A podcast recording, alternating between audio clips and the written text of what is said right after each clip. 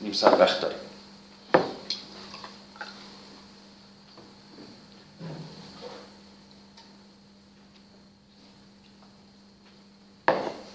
دل روشن من چو بگذشت از او یه دقیقی پس دل روشن من وقتی که متوجه شد که اون کشته شد و عبور کرد گذشت از اون سوی تخت شاه جهان کرد روی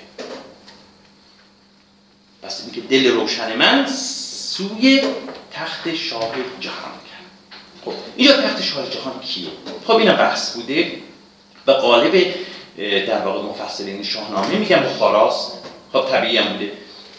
گفتیم شاهنامه ابو منصوری در رفته بوده بخارا. اونجا دقیقی که دربار نوح ابن منصور بوده اونو به نزد داره بوده و حالا به دست غلامش کشته شده و این نامه ناگفته مانده و فردوسی میگه من در دل توجه نمی نمیگه که من خودم میگه دلم آهنگ اونجا رو کرد. دل روشن من چو بگذشت از او سوی یعنی قصد کرد که بره بخارا و این نامه رو به دست بیاره. حالا تردیدهایی روی این بیت دارن. میگن که خب وقتی که شاهنامه ابو منصوری در توس مدون شده توس هم که فردوسی توسه دیگه. در توس هم مدون شده. با خانواده هم که ما دیدیم که به صلاح امیرک یا منصور پسر ابو منصور هم ستایش می‌کنه. و پس برای رابطه داره با اون خاندان ابو منصور. ما می‌دونیم هر دوشون هم شیعه اتفاقا. خب چرا باید بخواد بره بخارا؟ خب نمی‌تونست از همونجا خاندان بگه یه نسخه از این کتاب به من بدین. چرا باید؟ به خاطر همین تفسیرهایی کردن که من در نمیتابم. به نظر من درست نیست. اصلا هم درست نیست. که منظور از شاه تخت شاه جهان آسمانه و جایگاه خداونده یعنی این تفسیری که دوست قدیم ما آقای دکتر امید سالار این تفسیر رو می‌کنه. میگه که در این زمان که وقتی که من متوجه شدم که دقیقی کشته شده و من به درگاه آسمان روی کردم که ببینم و بگم به خداوند که آیا من می‌تونم اینو ادامه بدم این کار شاهنامه رو یا نه. برای این تفسیر می‌تونیم ببینید در تاریخ جامعه ایران بخش ادبیات غزل جای دیگه هم توی فکر کنم بوتیقا و سیاست اونجا هم شاید گفته باشه. به حال تفسیر آقای دکتر اونسالا من به هیچ وجه نمیپسندم یعنی نمیپذیرم. از این من فکر نمی کنم بیت ها در واقع بشه از این بیت ها چنین برداشتی رو کرد. از این بیت چنین برداشتی رو کرد. و همون که واقعا قصد بخارا کرد و اون مسئله که گفتم که شاهنامه ابو منصوری در توس هست بله در توس بوده. ولی نکته مهم اینه که اینجا باز تاکید داره می‌کنه. می‌خواد غیر از شاهنامه ابو منصوری اون سروده های دقیقی رو هم به دست بیاره. توجه کنیم که بعدها ما می‌بینیم که چگونه اون سروده های دقیق هزار بیت دقیقی رو به دست میاره و در شاهنامه میگنجونه به نام دقیقی. به نام دقیقی. پس بنابراین اینکه او قصد بخارا کرده باشه برای هم به دست آوردن نسخه از شاهنامه ابو منصوری که دقیقی از روش در واقع شاهنامه رو به نزد در برده و هم هزار بیتی که دقیقی سروده که ما بعدا هم دیدیم که اینو در شاهنامه گذاشته. یعنی تمام بله بله همینجوره اصلا نرفت اصلا اینجا بگه که من قصد کردم. خب بعدا می‌بینیم که اون دوستش میگه که خب سخن گفتن پهلوانیت هست من این نمره برات میارم. ببین اینجا فقط از قصد من توضیح دادم. این میگه دل من سوی تخت شاه جهان کرد روی. دل روشنه. ببین توجه کنید باید با مثای بر قبلیش بخونیم. خب می من قصد نرفته. در اون زمان هم فردوسی به بخارا نرفت. ولی قصد کرده بود. قصد کرده بود که بره ولی بعدا این مسائلی پیش میاد که نمیره دیگه شاهنامه در واقع ابو منصور و احتمالا هزار بیت دقیقی رو اون دوست مهربانش بهش میده. دل روشن من چو بگذشت از او سوی تخت شاه جهان کرد. اون سویه و سویه رو توضیح دادم که آغاز نصره چیه؟ هجای کوتاست پس سویه باید بخونیم. اینو دوستان می‌دونن. که این نامه را دست پیش آورد به پیوند گفتار خیش آورم. ببینید این به فعل پیوستن به نظر آوردن دیگه نه؟ سازمان دادن. اینجا واقعا به نظر آوردن من میده. به نظر آوردن. پس این خود فعل پیوستن و اساسا یکی از معانی معانیش به شعر به شعر در آوردن به در آوردن هست. که اینجا هم اشاره به همین داره. به پیوند گفتار خیش آورم بپرسیدم از هر کسی بیشمار. بترسیدم از گردش روزگار. از هر کسی پرسیدم که نام کجاست. و ترسیدم که در واقع زمانه امان نده به من که بتونم در واقع این کار رو به سرانجام برسونم. مگر خود درنگم نباشد بسی؟ باید سپردن به دیگر کسی. میگه شاید شاید من هم در این دنیا زمانی نپایم. پس بنابراین من هم باید به دیگر دیگری واگذار کنم که این کار ادامه بدم چنان که دقیقی به من داره واگذار می‌کنه که من این کار رو ادامه بدم. و دیگر که گنجم وفادار نیست. همین رنج را کس خریدار نیست. اینجا به چی اشاره می‌کنه؟ خود در چهار مقاله عروضی هست که دهقان بود و صاحب ملک و به حال زمین داشت. فردوسی بی چیز نبود فقیر نبود. و در اواخر عمرشه که به صلاح فقیر میشه. به خاطر اینکه سالیان عمرش رو بر سر کار شاهنامه می‌ذاره و به اون امور در واقع کشاورزی و امور مقداری خودش نمی‌رسه. خب پس اینجا هم اشاره می‌کنه که به گنجم. توجه کنیم اینجا اشاره می‌کنه. پس اینجا بعضش خیلی البته آغاز شاهنامه سرایش. آغاز شاهنامه گنجم وفاداری برمیاری ثروت وفا نمی‌کنه. و بعد در جای مختلف شاهنامه هم هست که میاد میگه که تگرگ زده بود به زمین زراییش و گفته بود که مثلا مرگ بدتر از این تگرگ. و گویا بسیار آسیب زده بود اون سال به زراعتش برای وفادار نیست این گنجش. به شهرم یکی مهربان دوست بود که با من تو گفتی زهم پوست بود. زهم پوست بودن یعنی یکی بودن. اون روزی میگیم که به صلاح دو کال بدن در یک بدن. چنین چیزی. کال بدن در یک بدن. مرا گفت خوب آمد این رای تو. به نیکی خرامت همین پای تو. نوشته من این دفتر پهلوی به پیش تو آرم. نگر نقل نوی. توجه کنید؟ خب نوشته مکتوب. باز هم سن ببینید دلایل بسیار مختلفیه که این شاهنامه مکتوب داشته. پس اینجا میگه نوشته. توجه کنید؟ خب باز اینجا اختلاف بین دوستان دوستان ما و من و دوستان ما که من اعتقاد دارم فردوسی فقط بر اساس شاهنامه ابو منصوری شاهنامه رو به نزد در آورده نه منبع دیگری. دکتر خالقی معتقده که نه منابع دیگه هم داشته دکتر آیدین هم همینجور و من اعتقاد دارم نه. فقط همین منبع. و اینجا سریح داره میگه. سریح داره میگه که منبع خودش داره میگه. ما من دلیلی نمی‌بینم که از منابع دیگری استفاده کرده باشه. به خاطر ساختار منسجمی که شاهنامه داره و نمی‌تونه این ساختار به هم ریخته باشه. و این ساختاری که از قبل در منبع خودش بوده و بعد در خدای نامه بوده. البته تحلیلی از خدای نامه خدای نامه تحلیلهای مختلف داشته. نوشته من این دفتر پهلوی به پیش تو آرم نگر نم خوابیدم. خوندم خوابیدم. میگه که اصلاحات نکنی نبی و بیای اینو به نفس در بیاری.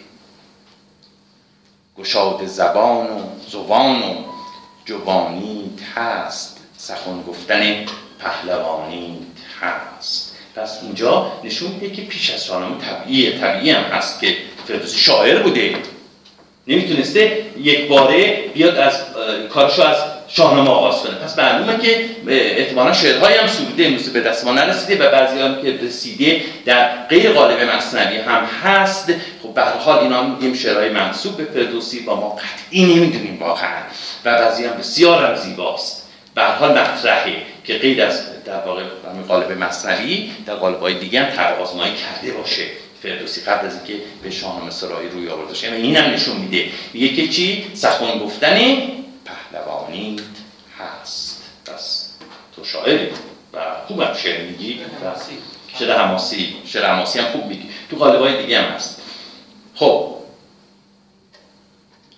شوین نامه خسروان بازگویه. پس اینجا باز ببینید این نام ها رو توجه داشته باشین. میگه شوین نامه خسروان اشاره به شاهنامه ابو مسعود اونجا گفتیم نامه اشاره خدای نامه بود که منبع شاهنامه ابو منصوری بود. اینا رو می‌تونین خودتون جدا کنید بستگی به بافت داره. در چه بافتی داره فردوسی؟ اینا این صحبت ها رو می‌کنه. گشاد زبان و جوانی هست سخن گفتن پهلوانی هست شو این نامه خسروان بازگوی بدین یعنی با این نامه جوی نزد نهان آبروی اعتبار کسب بدین یعنی به اون برمیگرده به مصرع قبلی. با این نظم این شاهنامه اعتباری رو در نزد بزرگان به چنگ آورد به دست آورد. خب این این شخص مشخص نیست کی هست این دوست مهربان که برای در واقع این نامه رو برای فردوسی.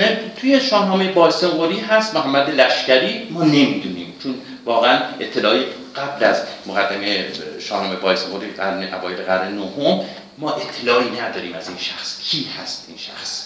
این مبهمه توی بحث شاهنامه شناسی این دوست فردوسی مبهمه برخلاف اون که بعدا حمایتش می‌کنه اون دوسته که مش... این تا حد مشخص که منصور پسر منصور محمد بن عبدالرزاقه که می‌خواد.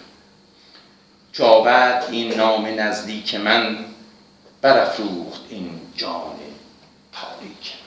جان تاریک من روشن شد. گفتارند از ستایش امیرک منصور. بدین نامه چون دست بردم فراز یکی مهتری بود گردن فراز. جوان بود و از گوهر پهلوان.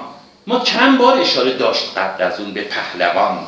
اشاره به پهلوان اینجا یعنی همون پهلوان ابو منصور محمد بن عبدالرزاق نشاد گوهر از نژاد پهلوان. پس به این مسئله توجه داشته باشیم جوان بود و از گوهر پهلوان خردمند و بیدار و روشن روان خداوند رای و خداوند شرم.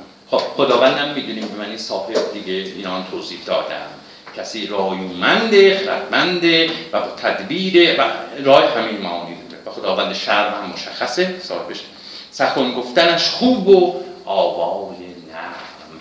آوای نرم داشتن یک حسنی بوده که توی متون پهلوی هم فراوان داریم. یکی از در واقع صفات نیکوی آدمیه که به جای صدای زمختی داشته باشه صدای آرامی نرمی داشته باشه آقای نرم. مرا گفت که از من چه باید همین که جانت سخن برگراید همین میگه من با چکار کنم که در واقع تو سخنان برگراییدن یا گراییدن به یک معنی یک معنیش یعنی در واقع سنجیدن و بر و اینجا می‌خواد بگه که من باید چکار کنم که تو سخنان سنجیدهی بگویی شعر زیبا به سرایی یا در این معنی.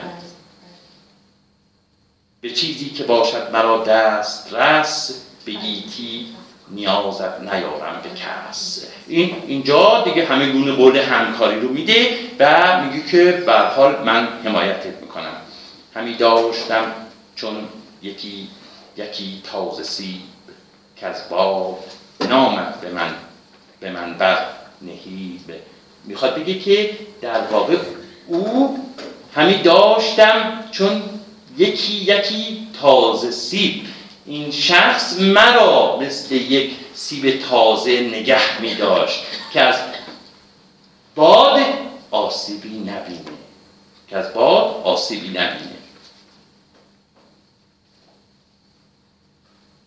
به کیوان رسیدم ز خاک نژند. به کیوان رسیدم ز خاک نژند. سرم به آسمان سایید. از این خاک پست از آن نیک دل نامدار ارجمند. از اون این ستایش بسیار زیبایی از این جوان می‌کنه که کن نظیره. سراسر به چشمش همان خواب و هم سیم و زر بخشنده بود دیگه. یعنی براش اصلا مهم نبود. پول با خاک یکسان بود. میبخشید. کریمی دو یافته زیب و بخشندگی در واقع اون شکوه و فر خودش رو از او گرفته. خود بخشندگی ها. خود بخشندگی. سراسر جهان پیش او خار بود. مرد بود و وفادار بود چون نامور کم شد از انجمن خب بعضی ممکنه بخونن, بخونن گم شد از انجمن. چون تو خط که می‌دونید تو نسخه ها کم با گم تفاوتی نداره دیگه. چون هر دوش به یک شکل نوشته میشه کم شد. ولی کم شد درست داره کم شد درست داره چون نامور کم شد از انجمن چون از باغ چون از باغ چون از باغ سرو صحیح از چمن. صحیح برخلاف اون چیزی که تصور می‌کنن به معنی بلند سر بلند دیگه سر صحیح معمولا میگن بلند نه. نه. اصلا در پهلوی صحیدن یعنی مثلا زیبا بودن. زیبایی. صحیح یعنی یعنی خوشمنظر. صحیح یعنی خوشمنظر. و اینجا سر صحیح هم یعنی زیبا. خوشمنظر خب طبیعیه که یکی از در واقع وصف زیبایی هم خب بلند هست مثل سر. اون بحثی نیست ولی معنی کلی صحیح یعنی خوشمنظر زیبا.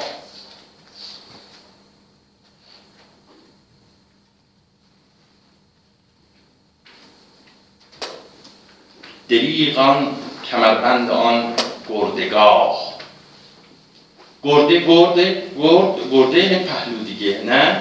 گرده پهلو. همون که در واقع در حدود کمر دیگه. یعنی نزدیک هم به کمر هست دیگه. اون پهلوی در واقع پهلوانان. دریغان کمربند آن گردگاه کدوم؟ نسخه جدید چی گذاشته؟ گردگاه. گردگاه گرده. آره گرده. امروز هم داره میگیم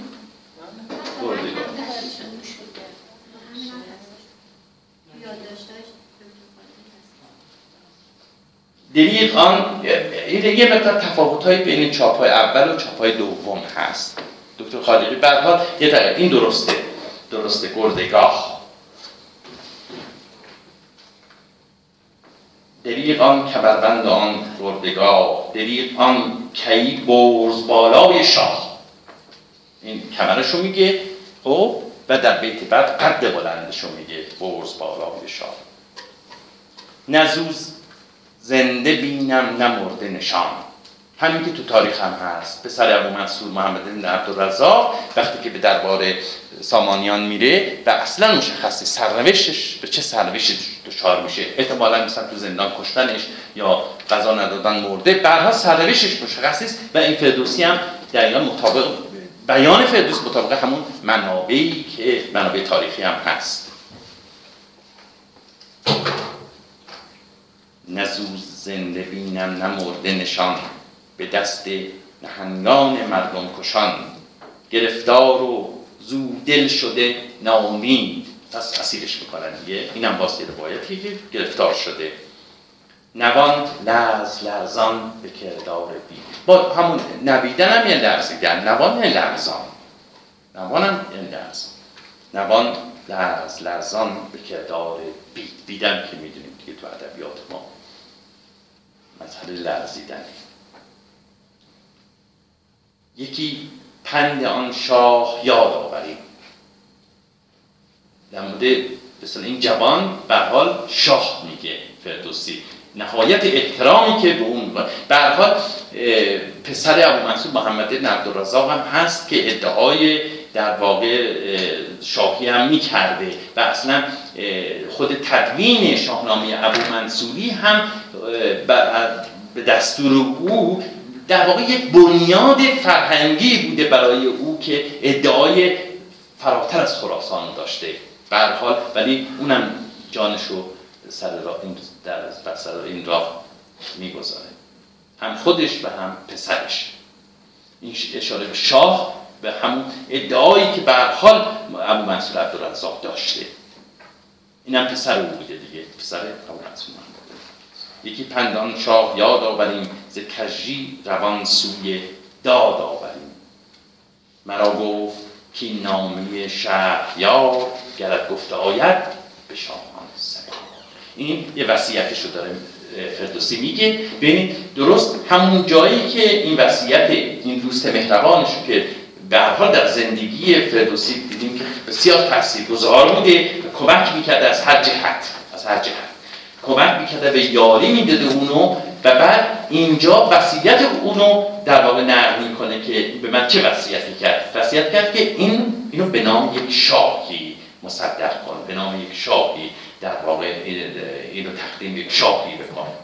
خب؟ این سفارش بر وصیت دوست مهربانشه مرا گفت خب بعد اینجا می‌بینیم که چگونه این وصیت در واقع دوست مهربانش رو میاد با ستایش سلطان محمود پیوند می‌زنه. ستایش بلا فاصله بعدش حالا میگه من تصمیم گرفتم این وصیت دوست جوان رو به عمل در بیارم. و این وصیت چیه؟ که این نامه به نام سلطان محمود بکنم. این نامه رو به نام سلطان محمود. گفتار اندر ستایش سلطان محمود تا جلسه بعد. ما در, در واقع میشه گفت به صلاح دیباشه رو به پایان رسوندیم. این دیبا این چیزی نیست. یعنی شاید ده دقیقه آغاز جلسه. بعد این سریع من می‌خونم چون نقطه خاصی اونجوری نداره. و بعد می‌رسیم به اولین داستانی که قراره با هم بخونیم. داستان جمشید. پس از آغاز داستان جمشید لطف کنید پادشاهی جمشید رو بخونید. اگر دوستانی بخوان آمادگی داشته باشن روی داستان جمشید و جمشید و زخاب و که این اولین داستان معروف در واقع شاهنامه که ما می‌خوایم با این شروع کنیم. و بعد فریدون و بعد داستان زال و موافقیم؟ خب حالا یه پنج دقیقه فکر کنم ببینید این قلابایی که تو متن می‌بینیم این برمیگرده به تصحیح متن. خب این قلابا یعنی اینکه مصحح مصحح کسی که متن داره تصحیح می‌کنه به 50 درصد احتمالش میده که این اصلیه 50 درصد احتمالش میده که الحاقی توجه کنید. پس اگر بیتی رو در زیرنویس یک تحصیل یعنی مصحح به این نتیجه رسیده که این بیگمان الحاقیه. سرودی اصلی مشاعر نیست. اگر می‌بینیم نه توی متن هست. داخل قلابه یعنی سوسوه. یعنی اینکه پنجا پنجاست. یعنی اینکه ممکنه اصلی باشه شک داره. اینو در واقع مستعد می‌خواد شک خودش رو به شما منتقل کنه که این خیلی روش حساب باز نکنید ولی به صلاح ممکنه هم از فردوسی باشه. خب دیگه به پرسش و پاسخ شاید کمتر برسیم. این خانم تاجیک نمیمد اصلا نه. کسی دیگه مسئولان سالن نیستن مثل اینکه خب نیومده. حالا بفهمید تا نیومده. بفهمید می‌خواستم سوالی که از خدمت بود که در شما نیازی هستش که فارسی در واقع پهلوی ساسانی رو برای در واقع درک و فهم شاهنامه در واقع مطالعه دوستان بکنن و اشخاص بکنن؟ یا نه نیازی به این قضیه نمی‌بینیم ببینید خب کار سختیه. می‌دونین خود پهلوی خوندن مانوی خوندن اوستا خوندن کار ساده نیست. باید برن کلاس ببینن سر کلاس ببینن. نه نه لزوما. ولی انتظار دارم که یه سری کتاب ها راجع به اساطیر ایران رو مطالعه کنن. مثلا اساطیر ایران این کتاب های مثلا جان هینرز ترجمه من تفضلی و جالاموزدار خوبه. اساطیر ایران. که کتابی که راجع کتاب های معتبری راجع به اساطیر ایران دیدن دوستان بخونن ولی این که گفتین خیلی عالیه اگر دوستان پهلوی بخونن و پهلوی بسیار کمک می‌کنه. ولی خب سخته. باید کلاس حتما بدن و سخته و اگه دوستان علاقه من باشن خواستم پیشنهاد بدم که شما اگر در این زمان در واقع تسلط این کلاس اینجا برگزار بشه. یعنی بعضی روزا چرخشی که داره برگزار میشه کلاس ها یه هفته در واقع زبان پهلوی باشه یه هفته شاهنامه باشه به صورت چرخشی که مکمل هم دیگه هستن. لااقل الف باش رو خیلی هم پیشرفته نه. حالا تا ببینیم. ببینیم. تا ببینیم. تا ببینیم. خب سوال. سوال. من خیلی سوال کردم می‌تونم آره حتما. چون کسی فعلا نیومده. این چیزی که توی آرامگاه فردوسی زده که بسی رنج بردم در این سال سی. من در جایی خوندم مثلا این شعر مال بله. بله. یه بقالی دارم به نام بیت های عرب ستیزانه در شاهنامه. توی اکادمی های منم هست اگه دوستان خواستم ببینن در نشر دانش چاپ شد. تو مجموع مقالات هم که نشر مرکز نشر چاپ کرد اونجا هست. اونجا راجع به این بیت بحث کردم. راجع به این بیت بحث کردم. بسی رنگ بردم در این سال سی. عجم زنده کردم بدین پارسی. من اونجا به حال به این نتیجه رسیدم بعد قبل از منم البته دکتر خالقی که این بیت احتمال زیاد از فردوسی نیست.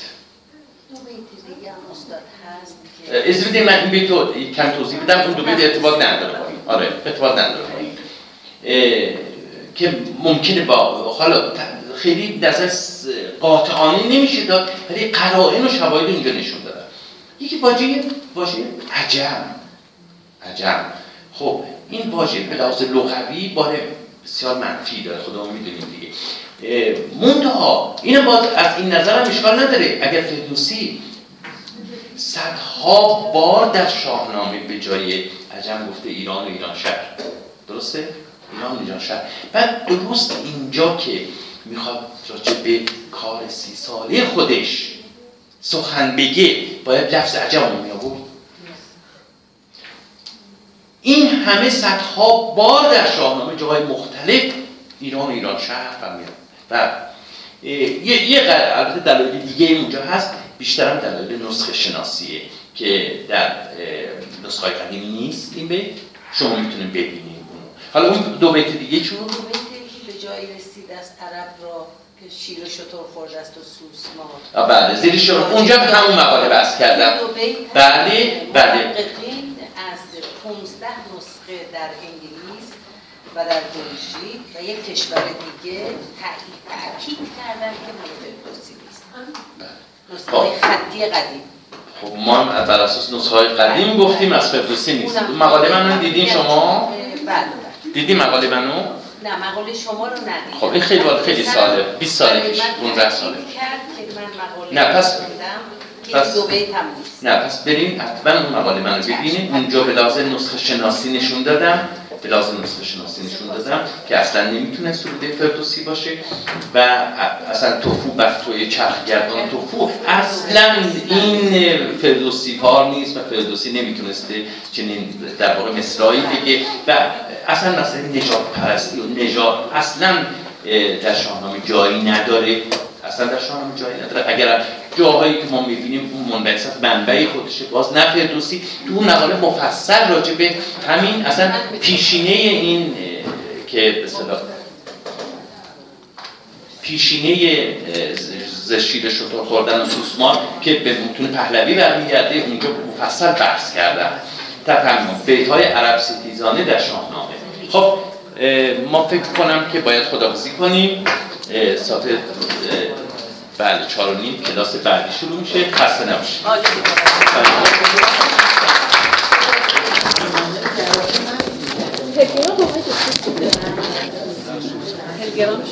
به موقع آره